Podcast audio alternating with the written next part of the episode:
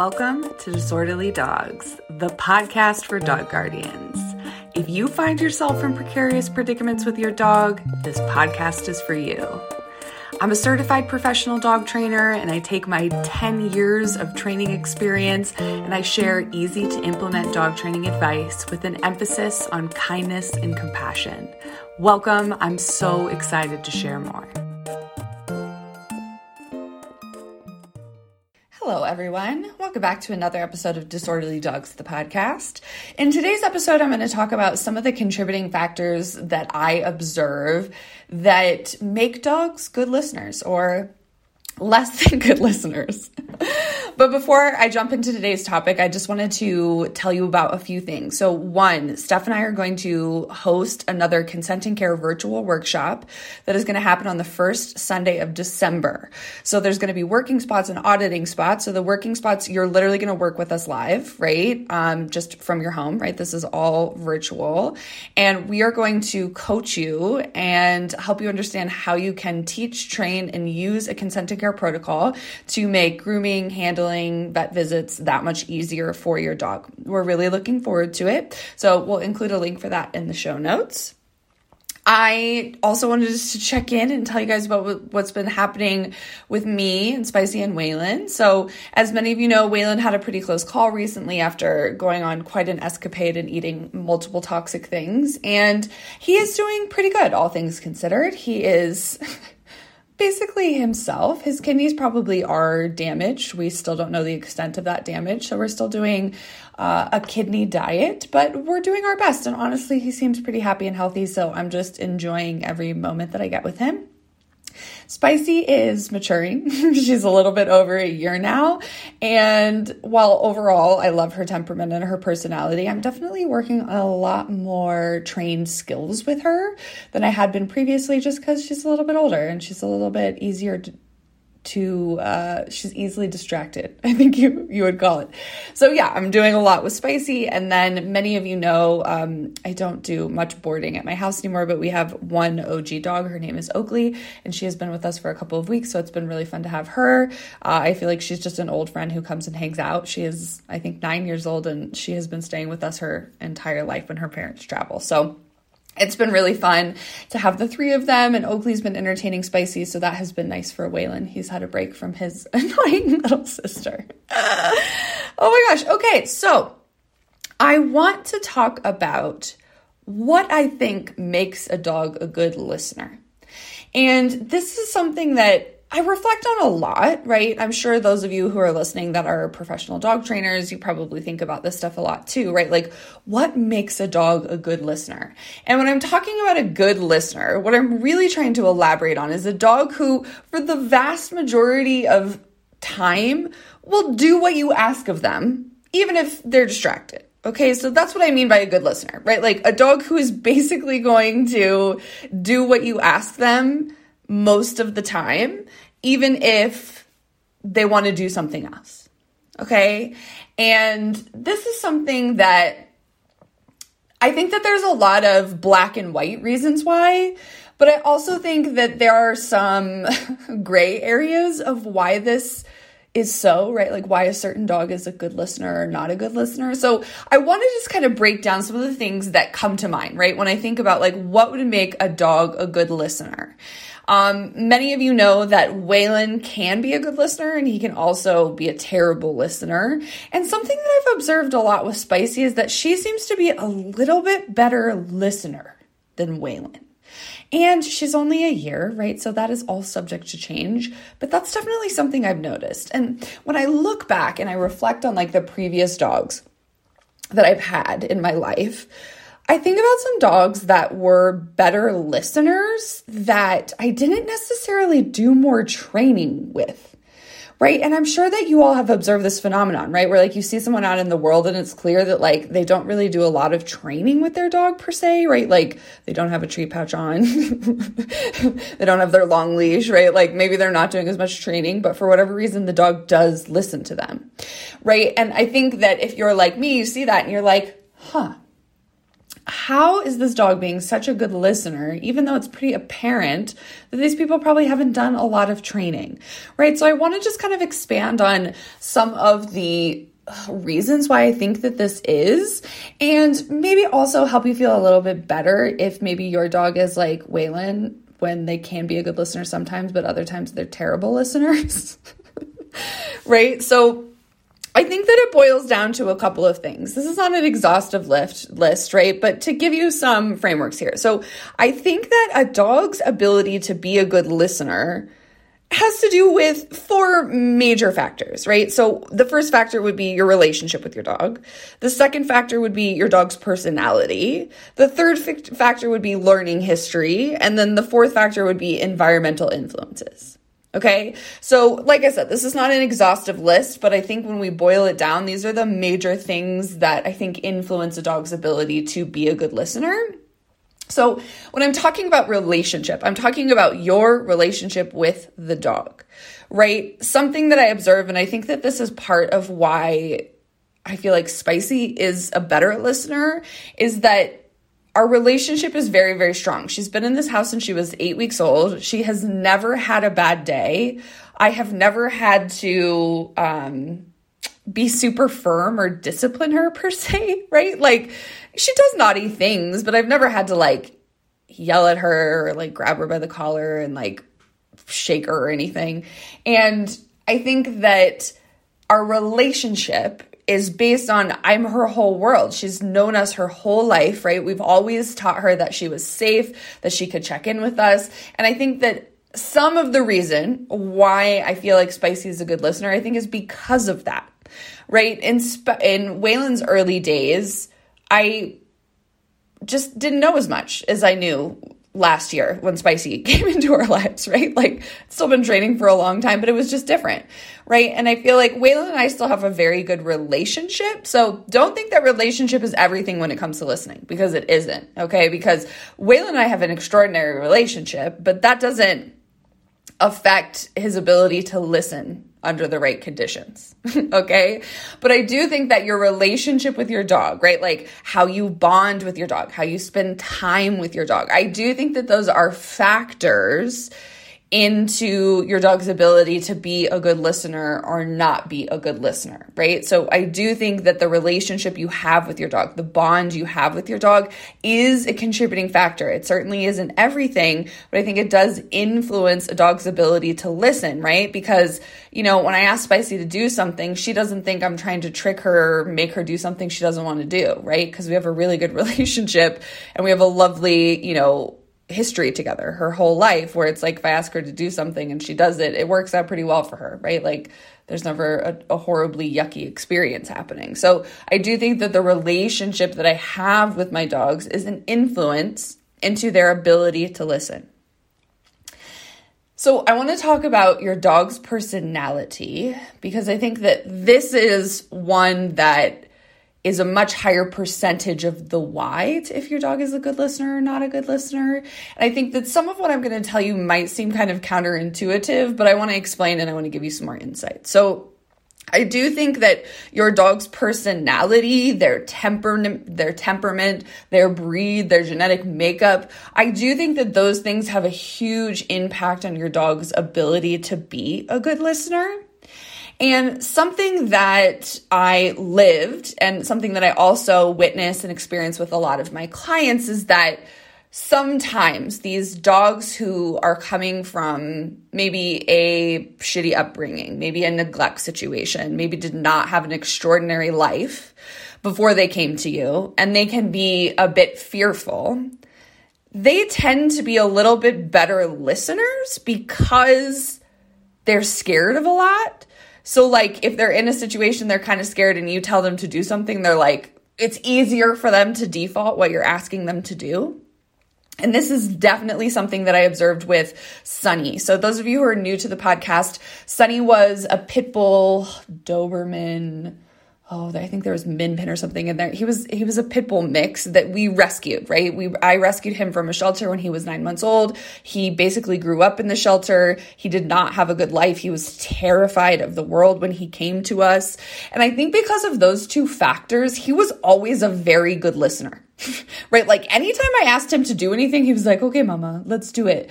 And I think, you know, sadly, that was because he didn't have a lot of confidence and he was scared of a lot of things. So he was, he, he was like, okay, well, she's telling me to do this thing, so I better, right? And that does not mean that he listened to me 100% of the time, okay? But I would say a vast majority of the time, I did, I had no problems asking him to do what I wanted him to do. And this is something that I observe a lot with dogs who can just be generally fearful of things, right? Is that they usually are just a little bit better listeners because they don't, the incentive to go far or get into things is just less because they're more afraid of things. I have a great friend who has a dog called Betty, and she's a total sweetheart. She's a very sweet dog, and her personality type is one, she's got some herding breeds in there, right? So she's got some herdy stuff happening. And two, she can be kind of scared of things, right? And to my friend's credit, he does amazing things to build her confidence, but that's just kind of who she is. And because of that, she's a pretty good freaking listener, right? And he does some positive reinforcement training, but I wouldn't say that he has done a ton of training, right? But Betty still listens to him really, really well. And I think a lot of that is just her personality type, right? And to his credit, his personality type, right? So they're a very good match in that sense. And when I was seeking out Waylon, I had been living with dogs, right? I was living with Sunny and Tiva at the time, and Sunny was scared of a lot, and Tiva could be anxious and scared of a lot too. And like for me, that just felt so heartbreaking, right? Because I didn't. I didn't want them to listen because they were scared. So I sought out bringing a dog into my life who wasn't going to be scared, who wasn't going to have these major fear issues. And Waylon turned out to be insanely confident, and much to my dismay, that did not improve his listening, really. I think that some of the reason why Waylon isn't always a great listener is because he is so confident. Right? He's like, I don't need you. I'm going to go. I'm going to run. I'm going to do my thing. I'm going to explore. I'm going to, you know, I'm, he's not scared to interact with things. So when I ask him to do something, he's kind of like, mm, yeah, yeah, yeah, I don't need you. Thank you, though. And I do think that this is more than just my experience, right? Like I, I observe this with a lot of my clients too. Some of those dogs that are not really afraid of lot and are more confident are not always as good of listeners, right? And again, I'm speaking in a lot of um, general statements here, but I think that those of you who have had multiple dogs, you you probably understand this to a certain extent, right? Because you've just lived it, right? And I do think that the dog's personality type, the dog's temperament, their genetics, all of those things kind of wrapped into one, I think makes up a big percentage of why a dog is a good listener or isn't a good listener. Again, this is not a, everything, but I think that this is much more of an influence than your relationship with your dog. Still important, but I think that your dog's personality type is much more of an indicator of their ability to listen or not. So Spicy kind of breaks the rules here, so to speak, because she's very confident. She really is not afraid of. I can't, honestly, I can't think of anything off the top of my head that she's afraid of, right? But she is still a good listener. And I think that she's still a good listener because when I ask her to do something, she doesn't think that I'm trying to like make her do something sketchy that she doesn't want to do. When I ask her to do something, she's like, okay, cool. She's like, she's just happy to default to what I have to say. Right. And again, this is not always, okay? Spicy's not a perfect listener, but she's a much better listener than Waylon is under certain conditions. Okay. And I think that it's totally possible for a dog to have a lot of confidence, but still have just a natural inclination to default to the human, anyways. So, this is often coined biddable right? Like a dog that is biddable, they will do what we bid them. And while I don't love love that label. I mean, it's true, right? There are definitely certain dogs that are just much more biddable than others. And I think that I would categorize Spicy under that, right? Like she just has an easier time being like, oh, she asked me to do this thing. Okay, cool. I'm going to do it. But I think that it's not just her personality. I think it's that and also a combination of the third factor here, her learning history right? Her learning history is everything that she's learned with us in her life here. And like I was saying, I have never taught her, I've never helped her learn that doing what I want goes against what she wants. That is something that Waylon, ooh, bless him, he has taught me so much that I've been able to do so much differently with Spicy. When Waylon was young, I used a lot of management. I used a lot of, you have to do this because I said so. And I wasn't a jerk about it, okay? Like I've always been a force free trainer, but I think that in Waylon's early life, there was there was more structure, right? Like at that time, I had a ton of dogs in and out of this house. I was doing a ton of boarding. So, so Waylon didn't have the opportunity just to like always be loose or always have access to me, right? Because I was spending time with a lot of other dogs. He had to be crated more. And I think that that created a bit of a resistance right? He was like, oh my God, let me live my life. And I think that that learning history for Waylon decreased his ability to be a good listener because when he finally did get freedoms, more freedoms, he that was more valuable to him than being defaulting to me and what I wanted him to do. Right? It's just different. I don't think it's bad. It's just different. So, you know, your dog's learning history is going to have a huge impact on their ability to be a good listener right? And something that I worked on with Spicy from day one was a nose touch, which has turned into a recall, which literally never fails. I mean, which is crazy margins, but honestly, never fails. Anytime I bend down and I ask her to do a nose touch, she will always do it no matter what is going on because I always made it reinforcing. I always convinced her that it was in her best interest to do so. And she just is a little bit more inclined to listen to what I have to say. And that has turned into an amazing way for me to get her to listen if I really need her to right? And your dog's learning history, everything you've taught them, good, bad, ugly, pretty, all of that, it matters, right? Like it has a huge impact on your dog's ability to listen. And I think that I did a lot of things with Waylon when he was young is that I gave him a lot of freedoms maybe too soon. So he was able to go and access reinforcement without me Instead of spicy, I probably gave a little bit less freedom to initially and built more up to it. Every dog is an individual, right? But Waylon's learning history when he was young is that he got to be off leash and go on a lot of hikes. And I have no regrets about that, right? It just is what it is. But he got to learn how fun it is to find animal carcasses, to f- follow animal trails. And those are still things that inhibit his ability to listen right? And Spicy hasn't had that many opportunities to engage in reinforcement in the environment that is better than interacting with me or getting reinforced with me. And in turn, it, it's made her a better listener under those conditions. And as you all know, Waylon is still an extraordinary listener, okay? But this is his extraordinary listening came from basically learning history. It came from a ton of positive reinforcement, a ton of careful training setups. This is not something that I think our we still have a good relationship, maybe a little bit of a contributing factor. His personality was never one that lent itself necessarily to being a terribly good listener. The reason that he can be a good listener under most circumstances is really learning history, right? Is because I literally bent over backwards for his entire 6 years of life to make sure that listening to me was more and more reinforcing right? So I had to work a lot harder to get Waylon to be a listener than I, I feel like I've had to put effort into Spicy. Again, she's only a year old, so a lot of this is subject to change, but currently, right? And I think that those of you who have dogs that are not terribly good listeners and you've been bending over backwards to do the training, like, good for you because not all dogs just give us the gift of being good listeners, right? Right from the beginning.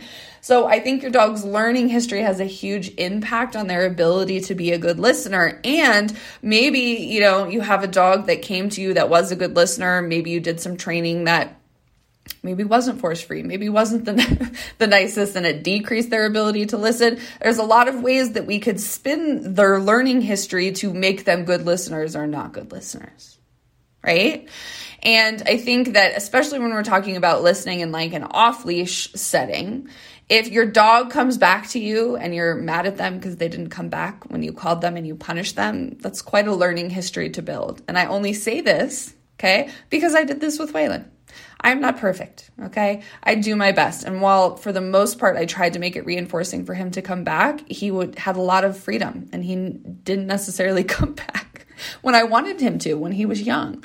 Um, so, yeah, I think that the learning history is also a, a big factor in your dog's ability to be a good listener. And then, fourth, environmental factors have a big impact on your dog's ability to be a good listener. Okay. So something that comes up a lot, especially in my private clients, like, you know, couples that have dogs, is that the dog's behavior is really different when they're with one owner or the other owner or everyone is together. And this is kind of what I mean by an environmental factor, right? Like more people being there, more dogs being there. Maybe it's actually the physical location. Maybe it's your attitude, your mood, your behavior. Maybe it's your dog's attitude, their mood, their behavior in response to the environment. But all of those things have a big big impact on your dog's ability to listen. Okay, so I'll give you an example. There's certain environments in which I know Waylon will be a great listener. So, uh, open fields, um, dog parks, um, neighborhood walks. I know he'll be a great listener, right? Because in those environments, there aren't things that decrease his ability to listen right? When Waylon is a less good listener, is maybe like we're in the woods and there's deer around.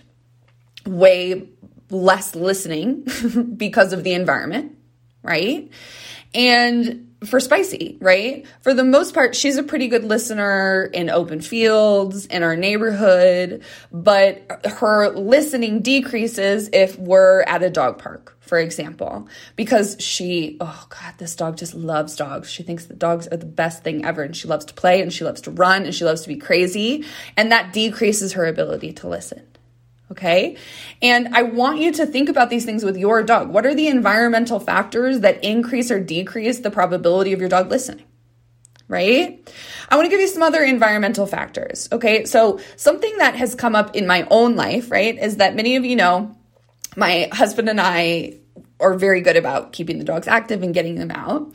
And my husband walks Spicy quite a bit, and he says that she is such a great listener, right? When it's just the two of them, she's a great listener. But we recently went for a family walk, so it was the four of us, and Spicy was not as good of a listener. And my husband was very frustrated. And that's just an environmental factor, right? Waylon was there, I was there, and you know, I walk Spicy a lot when it's just me and Waylon without my husband, so that learning history kind of comes into play, right? So there's a lot of environmental factors that are going to impact your dog's ability to listen.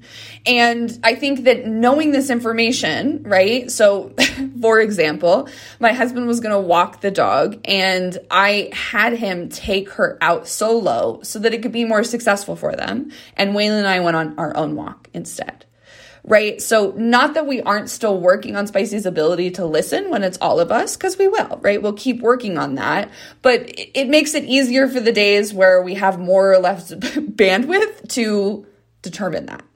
So I want to give you another an example here of an environmental factor. So going back to the family equation. So when I have just the two dogs, it is just me and the two dogs, or it's just me and my mom and her dog Jasmine and my two dogs, Waylon is usually a very good listener. He gets a lot of opportunities to be off leash.